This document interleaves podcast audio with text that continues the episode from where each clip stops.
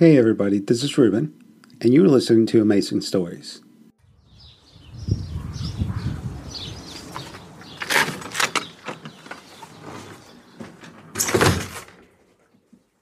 I'm back in the shed. so I took some time away to do some normal things like eating and sleeping and actually talking to my family. But this is a story that it's really hard to switch off from. I think about it every single day, and I know that a lot of you have been thinking about it too. So this bonus episode is a chance for us to dig a little deeper. We'll explore some more of your theories. We'll re examine some of the stranger parts of the case. I'll be putting your questions to Shirley, and I can promise you some big new revelations. But I want to start by talking about the noises. Could it be an animal? Like what? Rats? Pretty big rats. Feels structural. Listen. I've probably received more emails on the noises than anything else. Eddie Houchins emailed me from LA to ask if there could have been seismic activity. Now, before we dismiss this as a very Californian theory, it's worth noting that the following year, 1957, saw one of the largest earthquakes in the UK of the 20th century, albeit in Derbyshire, 150 miles away from Wycliffe Road. This might be a more promising lead, though. Several of you have written to tell me about the Heathwall River. So apparently, the word Battersea has its roots in Anglo Saxon words meaning the island of Badrick. It was an island sandwiched between the Thames, London's main river, and another river, the Heathwall. Most people now don't even know the Heathwall exists because in 1866 it was encased and converted into a sewer. So, one listener, Keith Moore, has been doing quite a bit of research on this, and his study of old maps puts the Heathwall sewer right under number 63. Could the noises have been coming from inside the sewer, Keith wonders?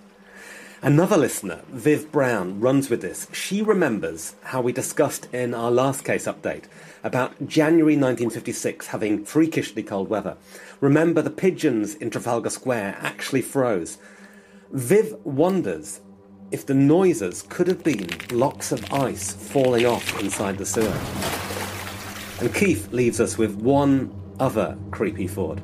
He's learnt that the land boundary along this stretch of the river by Wycliffe Road was known back in the 10th century as Grendel's Mere. So if you've read the medieval poem Beowulf, you'll know about Grendel, the monster that Beowulf must face.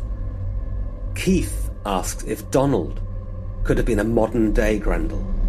To quote the poem, a creature of darkness, exiled from happiness, and accursed of God, the destroyer and devourer of our humankind. I love all this stuff that you've been digging up. Nancy sent me an old newspaper article, and the first line stopped me in my tracks. It describes the tragic death of a mother and son at 63 Wycliffe Road in 1920.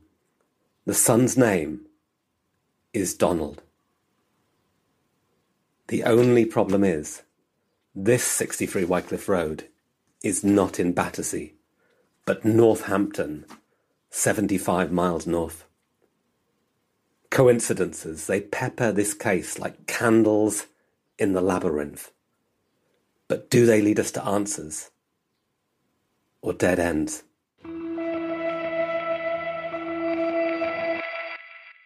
Another subject absolutely loads of you have asked about is the key Catherine Georgiou asks if anyone ever found what the key opened. The answer is no, it disappeared, and I've had a few messages wondering if that was part of a pattern. Did any other objects appear or disappear? And the answer is yes. Various strange items did appear in number 63 over the years. And I want to tell you now about one of the oddest. This is a Saturday in 1958. Shirley is 17. I'd been let out with my friend Marjorie, and we walked along Lavender Hill looking in the jewellers like all giggly little girls. And we're saying, oh, one day, you know, perhaps we'll have a necklace like that. It was a diamond choker. Oh, and it was beautiful and it all sparkled in the window. I said, oh, I'd love that. And then we moved on and went to look in another shop. When I got back near lunchtime, Dad was waiting for me and he said, What's this? And he had that necklace. It was on the table. Well, my eyes. I said, I was only looking at that with Marjorie. And Dad said, Have you put this here, Donald? So he said, Come on, don't take your coat off. Can you remember the jeweller? We're taking it back. And when we got in there, the jeweller was going to pick up the phone and phone the police. That's disappeared out of my window. There was no way he could be convinced. But he did admit that he saw two little girls looking in the window. And I said, We never came into your shop. So he said, No. But how did you get this necklace? And oh dear, it took a lot of chatting by my dad to convince him not to contact the police. And the jeweller took it and he said, Get out of my shop. And we did. Dad was shaking and I felt like crying. Shirley, people who don't believe in ghosts are going to jump to one conclusion. They're going to say that you stole that necklace. Yes, yes, but I didn't because we never went in the shop. And after that, Dad said, For God's sake, if you go out again, don't say you like anything. Don't say you want anything. I'm joined by our expert, Evelyn Hollow. Evelyn, good to have you back. This is another deeply strange story, isn't it? But that idea of objects appearing and disappearing, it's something that's been reported in other poltergeist cases. It is. So, one of the stages of a poltergeist case is apports and disapports. So, by that, we just mean that an apport is the alleged paranormal transference of an object from one place to another, or for an object to appear seemingly out of thin air, out of nowhere. And then disapport is the same, bit in reverse. So, something that disappears suddenly into the void, basically. In the case of 30 East Drive, which we talked about in a previous episode, that you went to, it was the domino that seemed to appear. And in that corner, this object just materialized in thin air, popped into existence, bounced off the window like that, and then landed on the floor. And I looked down, and it was a domino. So, probably one of the cases that had a large number of apports and disapports was the Alma Fielding case. So, in uh, London in 1938, Alma Fielding, who was quite an ordinary working class woman, she began to experience lots of odd supernatural events at her home. And uh, Nandor Fodor, who was um, a Jewish Hungarian refugee, and he was also basically the chief ghost hunter for the International Institute of Psychical Research, went to investigate. He's her Harold Chibbett, if you like and all these strange things started happening, sort of classic poltergeist escalation. But one of the most odd features of her case was this constant appearance and disappearance of objects, which included jewellery, beetles coming out of gloves, a live terrapin appearing in a car, and on further investigation by Fodor under more scientific conditions, which included having her strip searched, she had x rays, she was stitched into a bodysuit, things like that. They basically found that she was a talented performance artist who was able to hide objects in various body cavities and then seemingly produce them from nowhere. So that was a clear case of fraud, and some people will be wondering if Shirley did somehow steal this necklace. Remember, this is not the first time Shirley's been accused of theft. Think of that incident in the alterations room at Selfridges where the scissors went missing and Shirley was fired. I'd been there, I don't know how long, when the scissors started to disappear. There was about a dozen women in the workroom and they would call out, My scissors are gone. Who's had my scissors? This is a horrible question to have to ask, but is Shirley the kleptomaniac using Donald as cover? If only we had a witness.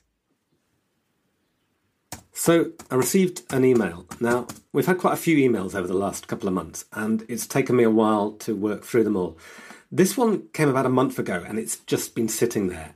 It begins Hello, Danny. My name is Steve Clarkson, and I've been following the Battersea poltergeist, but viewed things with some skepticism. And then the next line, it, it blew me away. Steve, when I read your email, I actually said, wow, out loud. Did you? Maybe you should tell people why you got in touch. My wife and I have been followers of the Battersea poltergeist, and when Shirley mentioned that she worked at Selfridges, I did some mathematics and thought, well, this must have been the same sort of time as when my sister Margaret worked there. And she worked there from the mid 50s up until the late 50s in the dressmaking and alterations department. I contacted Margaret and asked her whether she remembered Shirley Hitching, and she had no recollection at all.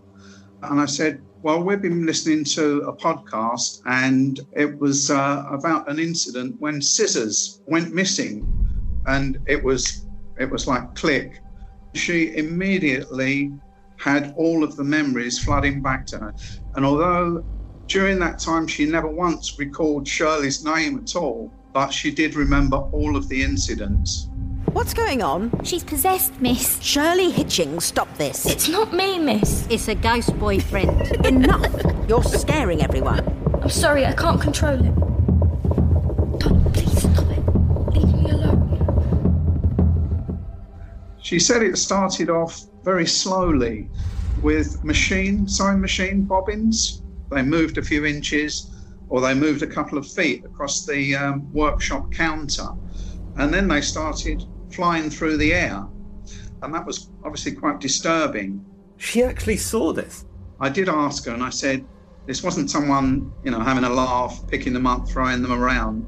And she said, no, I absolutely saw it. It would come well, picture a sewing machine. There's on top, there's like a spike where the bobbin goes on, and it would lift off, unspin the cotton, and fly across the room. Did Margaret also remember the scissors disappearing? Yeah, and they weren't just disappearing, according to Margaret, they were flying about as well. She said it was very dangerous and quite frightening. She saw maybe two or three of the scissors flying across the room and they would either fall before they hit the wall, or on occasions they would hit the wall. Now, she witnessed that. She says it must have been four times, something like that. Steve, this is just incredible.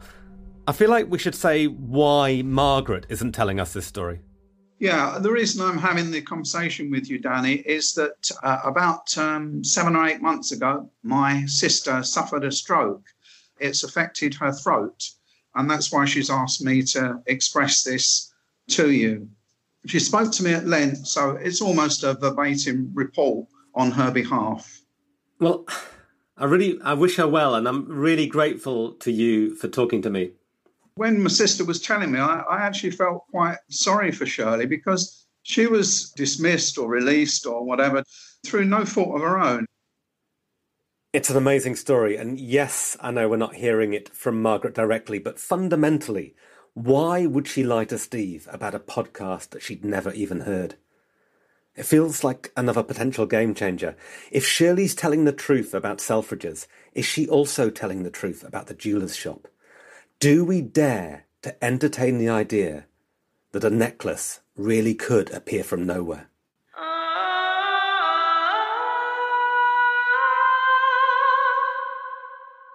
I said at the start of this series that it's not just about one family story. It gets to the heart of that enormous question do ghosts exist? And I know that for some of you, it has changed your view on that subject. So I want to talk now to two people who very definitely didn't believe in ghosts to see what they have made of it.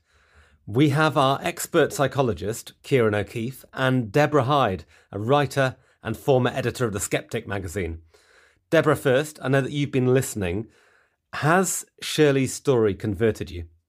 No, absolutely not. I've loved the series. I think a lot of skeptics probably have. But I don't see anything in this case which makes it unusual from all of the other cases where really there are more logical explanations for what's been going on than there being a poltergeist. So you're not swayed by the uh, accounts of the noises or objects moving? Something that really interests me is that with all the things that happened, and there were so many destructive, awful things that happened, the only thing that didn't get damaged was the TV. It was quite a prestigious thing to have, and it was hugely enjoyable. Donald destroyed so many things, he never touched that TV. Did Shirley like it too? Ciarán, I've been bombarded with emails about moments where people feel there's just no way a person could have faked this. Number one on that list would be the so called levitation. It was like she was hovering, floating, maybe six inches over the bed. The whole family seemed to witness Shirley floating above the bed. How can we explain that skeptically? From my perspective, what might be going on is that Shirley might be having a seizure. There are various points that highlight that might be the case. So, for example, they talk about her being very rigid. Wally reports her arching her back. One possibility that it could be is a psychogenic non epileptic seizure. They can be caused by a manifestation of psychological distress or even extreme personal dilemmas. With Shirley, of course, there's been a significant amount of trauma even at this very early stage. So it's quite possible that she has this psychological reaction to an extreme scenario, but she just has it once. That is perfectly possible. In effect, a seizure of this sort is the body's way of expressing what the mind and mouth cannot. Imagine this teenage girl screaming inside her, but not able to manifest that scream. The scream, therefore, becomes manifested in a seizure. Fascinating. It keeps coming back to that, how we interpret things. Deborah, we've compared our case to the Enfield poltergeist in the 1970s.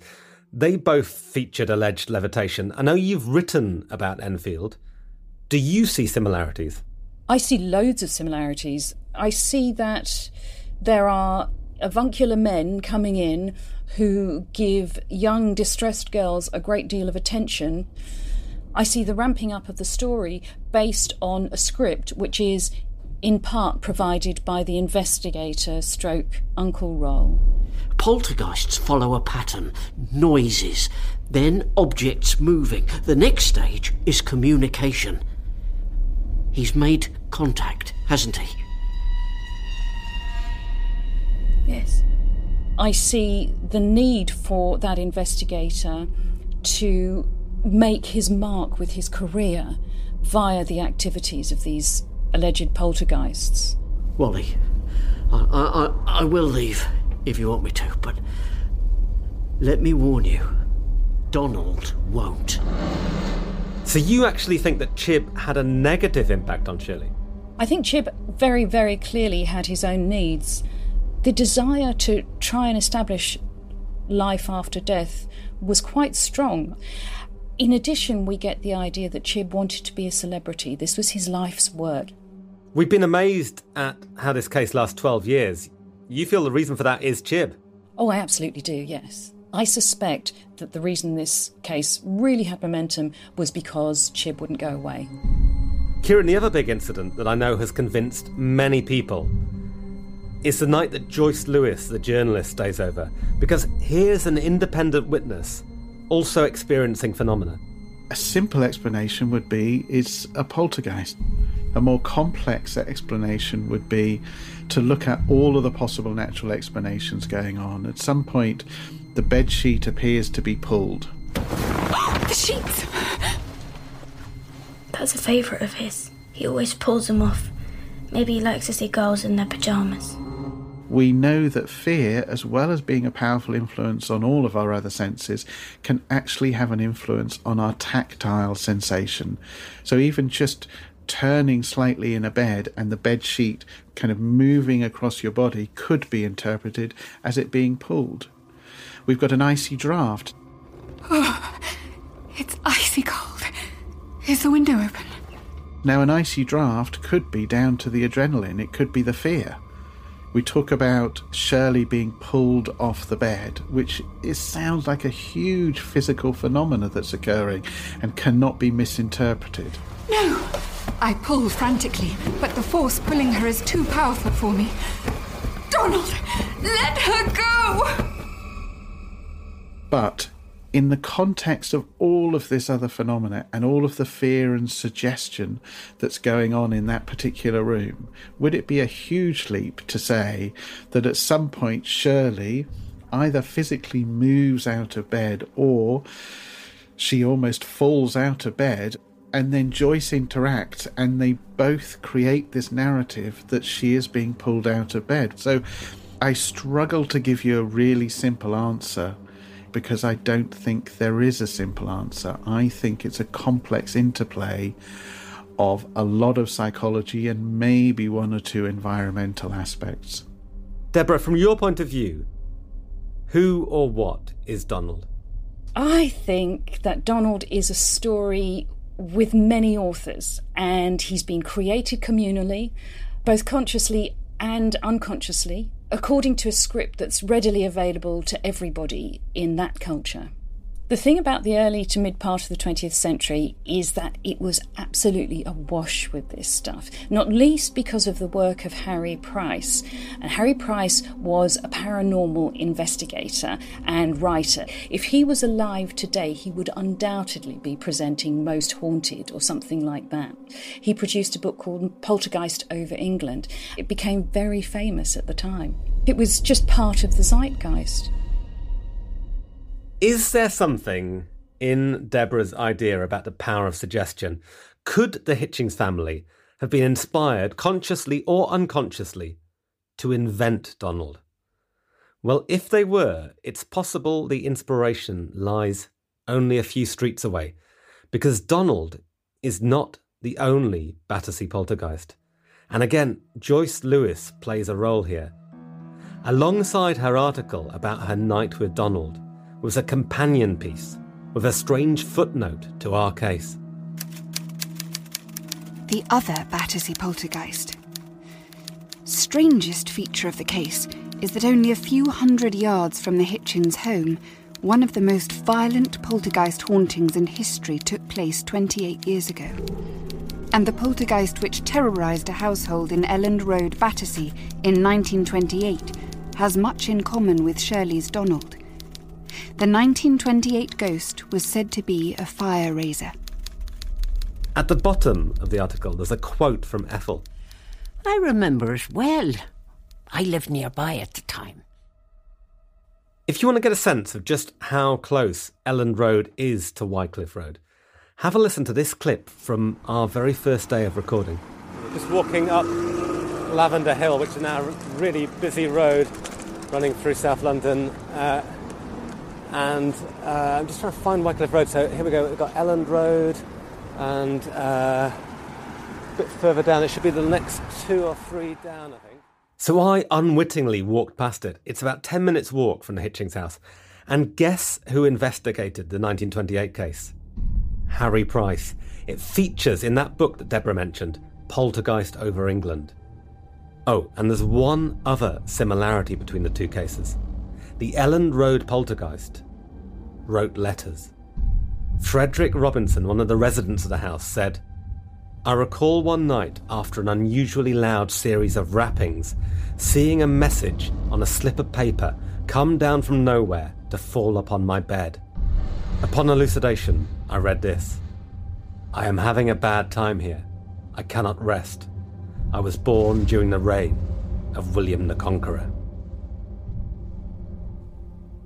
Of course, there's another way to look at this, to flip it from skepticism to belief. We talk about looking for a criminal's MO, the unique fingerprint of their crimes.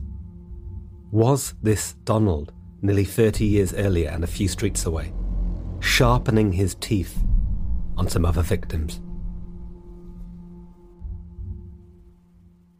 I guess this brings us on to that massive hot potato the letters And I can see that this is a subject that you are so, so split on. We heard the findings of our handwriting expert in episode 8, but you'll remember I said it's not quite as straightforward as it seems. There's a lot of strange information in the letters. To tell us more, step forward another new witness, Les Beckett.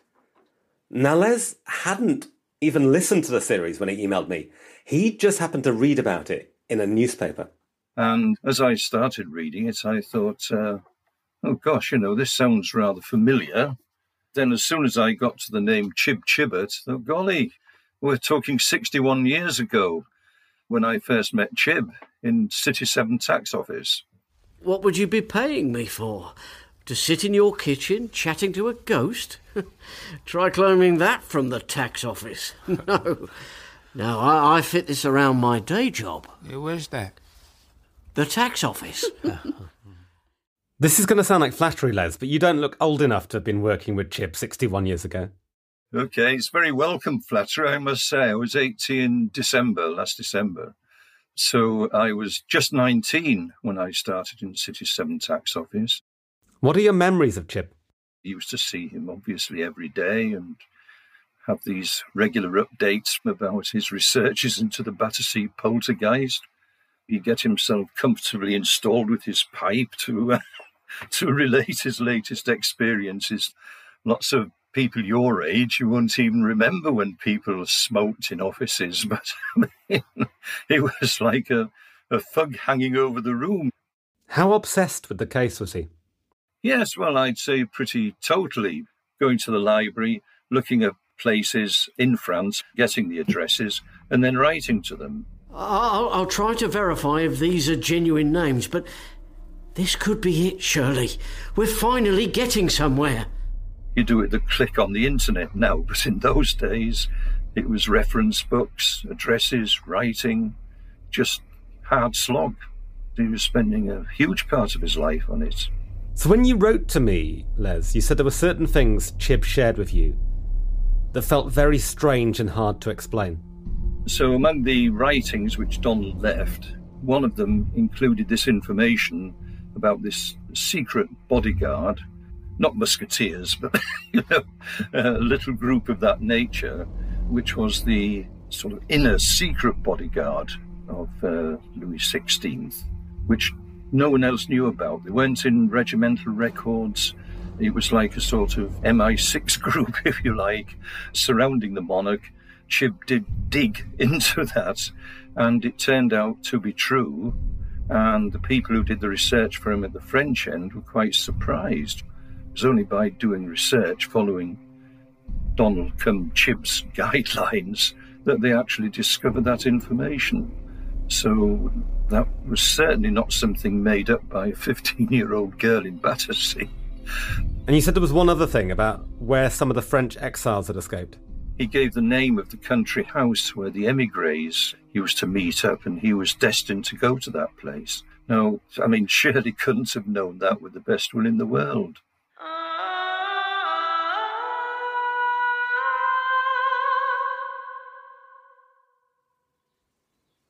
One theory on the Battersea poltergeist that came up during the series was something that I would never in a million years have seen coming. There were some people who were utterly convinced that I was making the entire thing up, that Shirley was an actress, and that I had somehow planted fake information across the internet. The example that they cited to back up this theory was Ghostwatch. Now, if you're British and of a certain age, Ghostwatch will be branded on your memory, but if you don't know it, it was a BBC programme back in 1992 that purported to be a live documentary broadcast from a house with an active poltergeist. But it was, in fact, a drama written by Stephen Volk that fooled the nation. So, welcome live this Halloween night to the first ever TV Ghost Watch. That's the scene in uh, Foxhill Drive in Northolt. Our outside broadcast units are there. That's the house where it might all happen tonight, or it might not. We shall see. After that, you can share with us your own supernatural experience on our very own Halloween witchboard. I mean, switchboard. Over to you, Smithy. I think there were a million people who called in believing it was real. It was one of the greatest ghost hoaxes of the 20th century. I'm joined now by one of its stars, the presenter Sarah Green, who, in a lovely for me ironic twist, is an avid listener of Battersea Poltergeist. I talked about this to everyone. You know, I, I really did. I became a Battersea Poltergeist bore with people. Have you been listening? You have to hear this. I was really chuffed that people were mentioning Battersea Poltergeist and Ghostwatch in the same breath. Are you surprised by the enduring power of Ghostwatch? It's extraordinary. I think as the different anniversaries crop up, it sweeps people up in its path. I mean, we're about to move into an area where people who, who are swept up in it every Halloween night weren't born when it was uh, it was recorded. When we came to do those live listen-alongs at the end of the series, a lot of people were comparing the two, Ghostwatch and Battersea Poltergeist, and I guess there are parallels. You know, Ghostwatch took place in an ordinary house on a London street, but Ghostwatch was fictional, and yet actually there were a lot of people who just refused to believe that Battersea Poltergeist was real. I mean, the counterpoint to that is that people still refuse to believe that Ghostwatch wasn't real. They want to believe that it happened. There are people who still go through and, and cannot, they cannot accept that this was a carefully written, directed, and shot piece of drama. I was receiving emails from people who were convinced that Shirley was an actress and that this was all a hoax. And I guess it speaks to the heart of that debate. Uh, there are some people who want to believe and some people who will never. Have you had experiences of your own? No, I haven't, but you have had an experience, haven't you? So, where it said in the script, Sarah describes a spooky experience that she had, the director, Lesley Manning, said, Well, look, you can improvise easily. And I, I, recounted this story that had happened when we were staying over with some friends of ours. And I'd had the most extraordinary dream. And the dream involved the faces of these beautiful Indian girls who were doing the Indian dance moves with their their heads and their necks going from side to side, their wrists and their hands moving very beautifully. And then as they were doing this, the music that was playing was not the music that would have been heard normally to that type of dancing. It was a harpsichord, a very simple tune that was either on a spinet or a harpsichord. And it was this beautiful tune that was in my head. When I woke up, the couple came in with cups of tea in the morning and sat on the bed and we were just talking as we as we all normally would.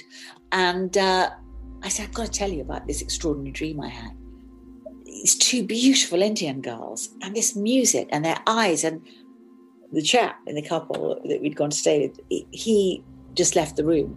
And his wife, she just smiled. I said, What have I said? What have I done? Have I said something wrong? And she said, Well, you're not the only one to have had that very same dream. I said, well, why would that be? And she said, all right, you, you, I don't know if you know, but the house that we're, we're in had belonged to the Viceroy of India. And he kept two Indian concubines in this house. And in fact, they're buried in the garden. Wow. Has that experience had a really big impact on you and changed the way that you feel about this subject? I'm open to all suggestions. I feel the presence of my parents who are both no longer with us on this planet, but I feel their presences very strongly. And people who are skeptical would say, well, that's wish fulfillment on your part. Well, if it is, so be it. But that's not a bad thing. But I think it's more than that. I do. It was really interesting talking to Sarah. I'm always struck by that life changing power of the experience. Once you believe you've seen a ghost, it forever alters the way that you see the world. On that note, we're going to hear from someone now directly connected to our case, someone who experienced something that changed them forever. Our final new witness, and bloody hell, he has got a story. I'm Shirley's cousin. My name is William Salvage.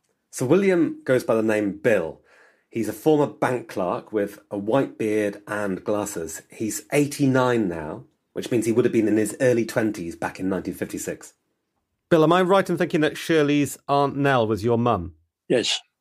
If you remember that moment in the last case update where a friend of John's stayed the night at number 63 and heard noises when Shirley wasn't there, well, that night, Shirley went to stay at Aunt Nell's, and that's the night Bill is about to describe. I can remember Shirley saying when I used to go down to Wycliffe Road that she had a, what do you call it, a poltergeist or something, causing problems. So my father said, I'll tell you what, Shirley, come up and stay with us for a little while. We'll see if he follows you. So we all went off down to uh, Wilberforce house where my mother and father lived and I lived. So she climbed in the bed. With that, suddenly the iron bedstead, you know, and under the bed there's springs and bars. And suddenly they started banging, you know, like metal against metal. What kind of noise was it? Well, it was a metal bed frame, and as though someone got a spanner banging against the frame. Could Shirley have been doing it herself? Oh, no, no way. No, it was metal against metal. She was in the bed anyway. She couldn't have made it. So next thing I know, she was laying in the bed under the covers, and then suddenly the covers started coming down from her chin down to the bottom of the bed. And I said, Well, you're doing that with your feet, aren't you? She said, No, I'm not. So with that, Dad went around one side of the bed. I said, You get around that side, Bill. I'll stay this side. So we held onto the bed covers, and they started going down. But it was so strong, we couldn't stop it. You know, the pulling was so strong, we had to just let go. Can you describe how it felt? Well, it was just false, you know, so someone was pulling it harder than I was. And you were presumably a fairly strong young man. Yeah, well, my father's strong. My God, he's strong. So was I. But uh, no, we couldn't stop it. How did you feel at that moment, Bill? Frightened. This must have been such a strange experience. Is it something that you've thought a lot about over the years? Yeah. I told my you know friends and that about it. Oh yes, carry on, Bill. Yeah, I bet. I said no, honestly, I've heard it. I looked under the bed. There was nothing under the bed, but I could still hear the banging. How do you feel about it now, thinking about what happened to Shirley and her family and whether it was real? Well, I, I believe it, and that's it. You know, I mean, I felt that pull on the bedclothes, and I heard the banging underneath the bed. So much of this case rests on whether we believe Shirley or not. Maybe now that burden is spread on a few more shoulders. Do you believe Margaret, who worked at Selfridges and saw scissors fly across the room? Do you believe Bill, who tried to hold on to those sheets and couldn't? Is the impossible possible?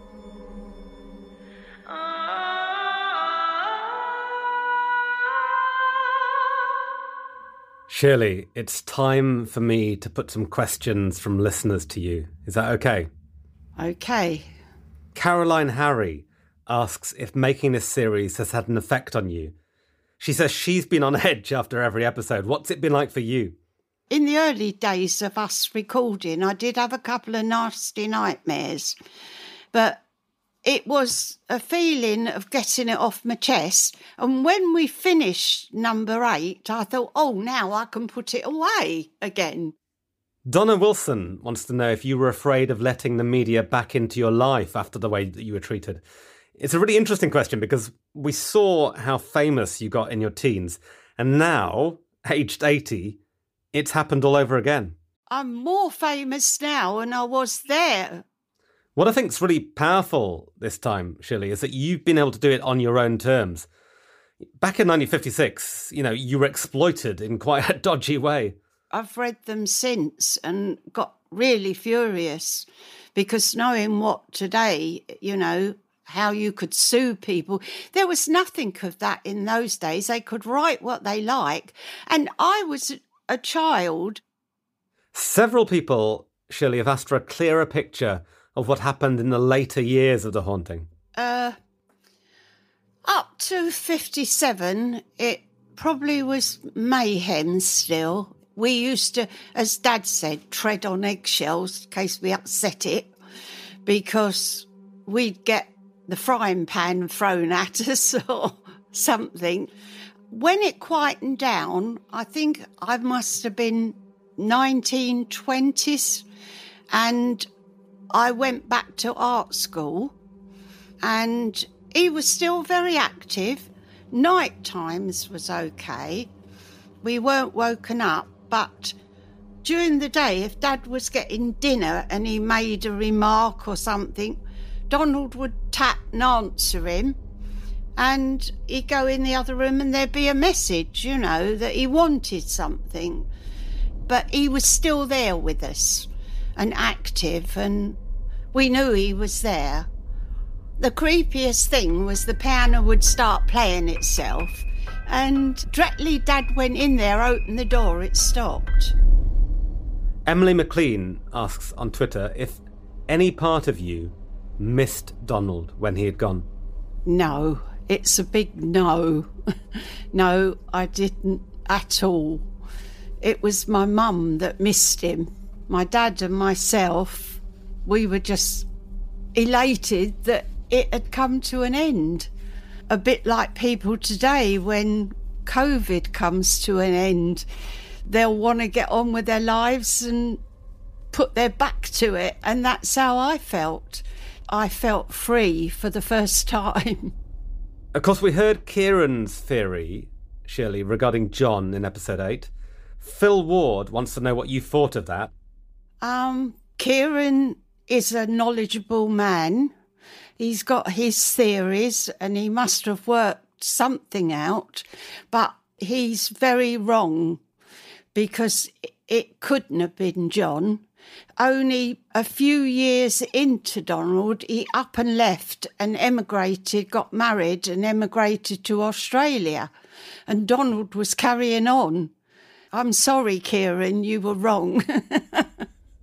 Mark Dewhurst wonders if John could have known about the French Revolution and the story of the Dauphin.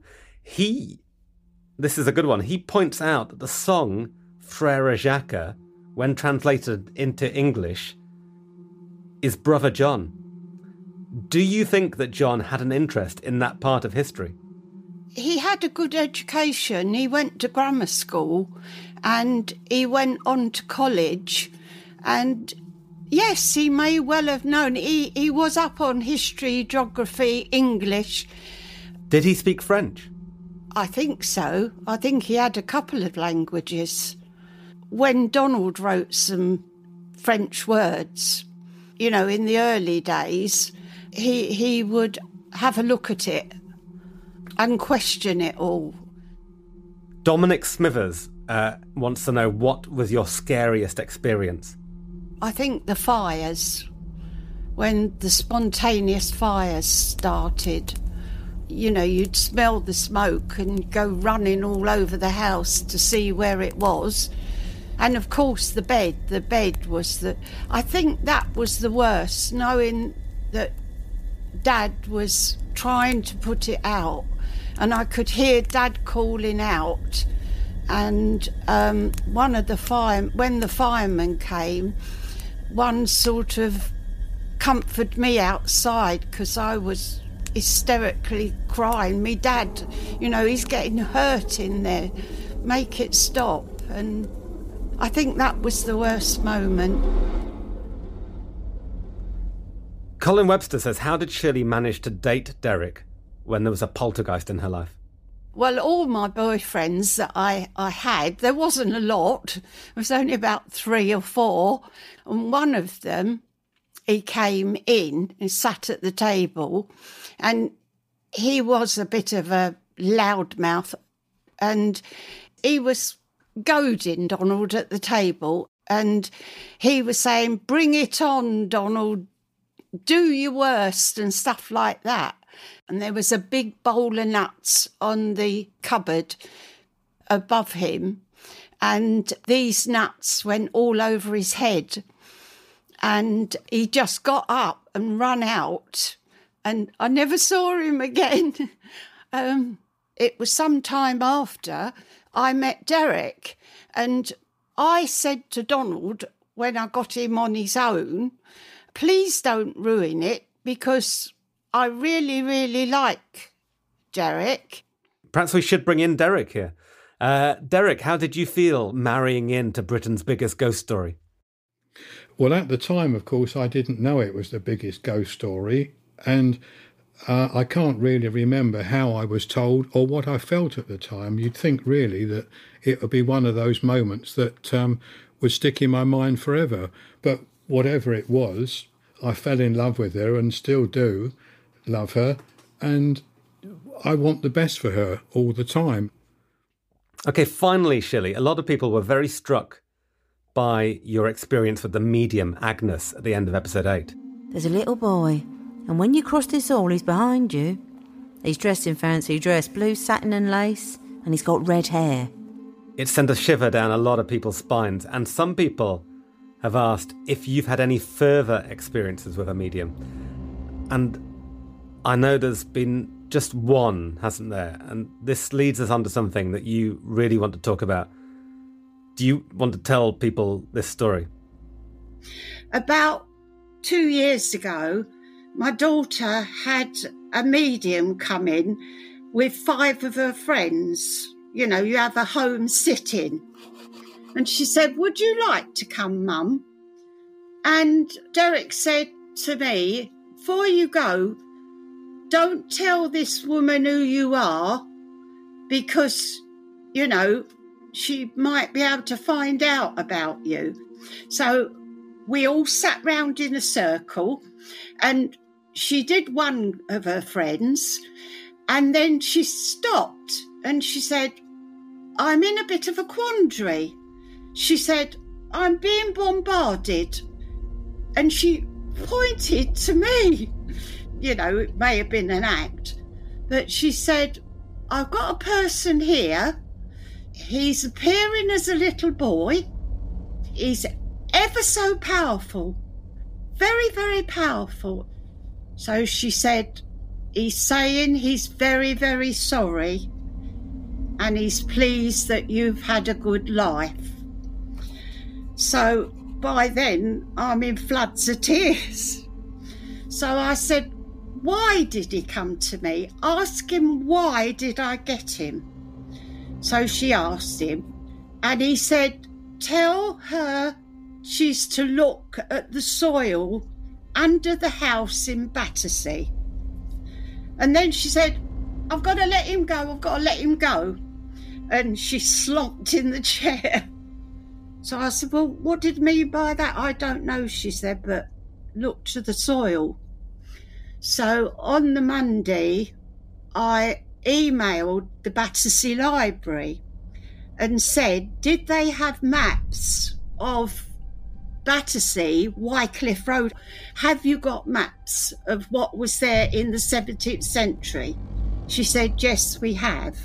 So the next week, Derek and I went up to the Battersea Library and they had all the maps laid out for us and she got an ordnance survey map, put it over this map of 1790, and bang on where Wycliffe Road stood, there was a farm called Piddow's Farm, and they grew lavender, but the lavender was sent from Paris and the oil that they got from that went back to make perfume for the French royal family. I had my answer. As we were going out, the archivist asked me why I wanted all this, and I said to him about, you know, what had happened. She said, Hang on, I'll look in. She went and looked in some drawers, but she said, I've got a file here. There was a house that was built in Clapham by the Count de Provence, who was Louis XVI's brother. They knew that the revolution was coming, and he had this house built so he could get the royal family out. That house wasn't far from Pido's farm.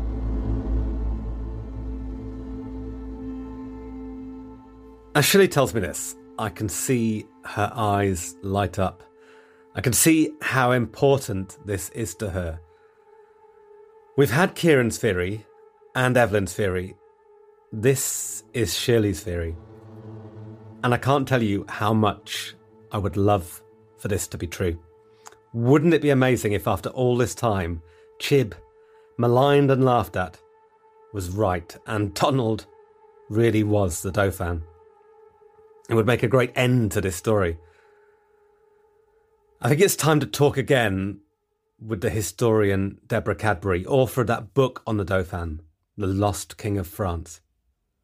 Deborah, you told us the heartbreaking story of what happened to the Dauphin, but is it possible he did escape and didn't die in that prison in Paris? If you look in fiction, then you can see, you know, from Charles Dickens's Tale of Two Cities, where there is a prisoner swap, or the Scarlet Pimpernel stories, it looks as though it's so easy. It wasn't in reality. No royalist conspiracy plots to rescue the royal family ever even got close. The romance of the idea that the Dauphin escaped is just that. In the year 2000, new information emerged that seemed to finally close this cold case. When he died, there was an autopsy, and the doctor stole the heart. And this was traced by a French historian called Philippe Delorme. And about 20 years ago, it suddenly became possible to do mitochondrial DNA tests on older historical samples. And so, what they did in the laboratory was they couldn't use Marie Antoinette's hair. They used hair from her sisters that had been carefully preserved in this little rosary. And this was lined up with a small extract from the heart, which Philippe Delorme had authenticated and was convinced that this really was the lost king of France. And, you know, there on the laboratory bench, the ghostly imprint of the mother and the ghostly imprint of the son, you know, they're reunited. And when the results were run, it was an exact match. So sadly, it does look as though the boy that died in the tower really is the true prince. In a case so full of mystery and questions, at least this is one answer. I don't think it will change Shirley's belief. She has her explanation, and I understand why that's important to her. It gives all those years of chaos and trauma some meaning. Some people have been worried about you, Shelley, wondering if we have in any way brought Donald back. I know that you did have a strange experience the other day, didn't you, where you felt something, but not Donald. The last time we recorded episode eight, it was about half past five. I went in, made some tea, and then at six, we like to settle down for the television, watch the news. I smelt a really strong smell, and it was pipe smoke. Are you all right? That's just tired. Too many nights on the kitchen floor. Your parents insisted I graduate to the sofa. I don't think I would have been frightened if it was old Chib, because he was so lovely. I hope it was him and he approves of what we're doing, because it is his work. I had such high hopes, Shirley. In my arrogance, I thought this case would make me famous. Now I. I feel not to find an answer would be the most terrible failure. You haven't failed. You saved our lives. I don't know where I'd be without you. I've got a lovely photo here Derek found. It's Mr. Chib and me in my wedding dress. I was sitting on his lap. Mum has written on the back Shirley and Harold. He was so lovely, bless him. It feels so weird to have recorded my last interview with Shirley. What she has told you over the last nine episodes is at times fantastical, frightening. The easiest thing to do is to say that she is lying or mistaken. But I don't think that I can do that. That's the nature of the paranormal doubt and wonder. A two pronged path. We must all choose our route. I hope that this episode has given you some answers, but I hope it's also left you with some questions because I feel that this is a story that will run and run, and I hope that we'll still be talking about it for years to come. That's pretty much all we've got time for. I just want to finish with one last really interesting question from Lee Tomlinson.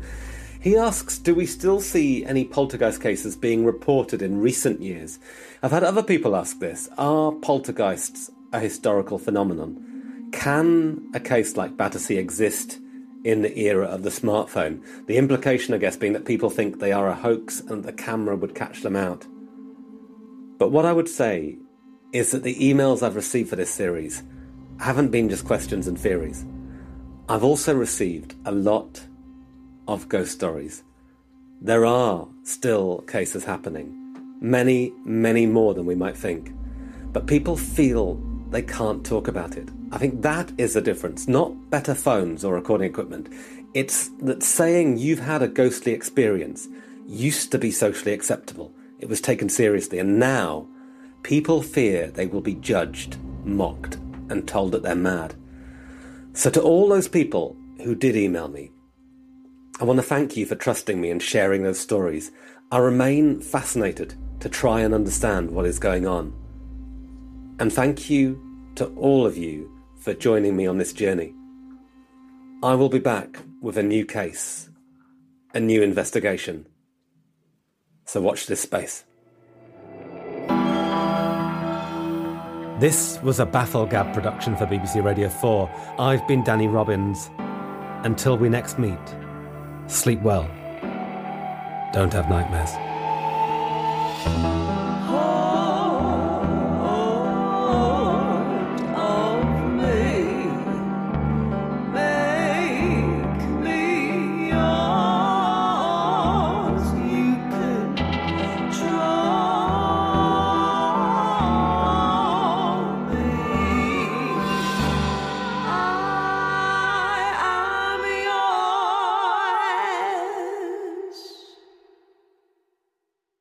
Thank you for listening, and don't forget to join us tomorrow for yet another amazing story.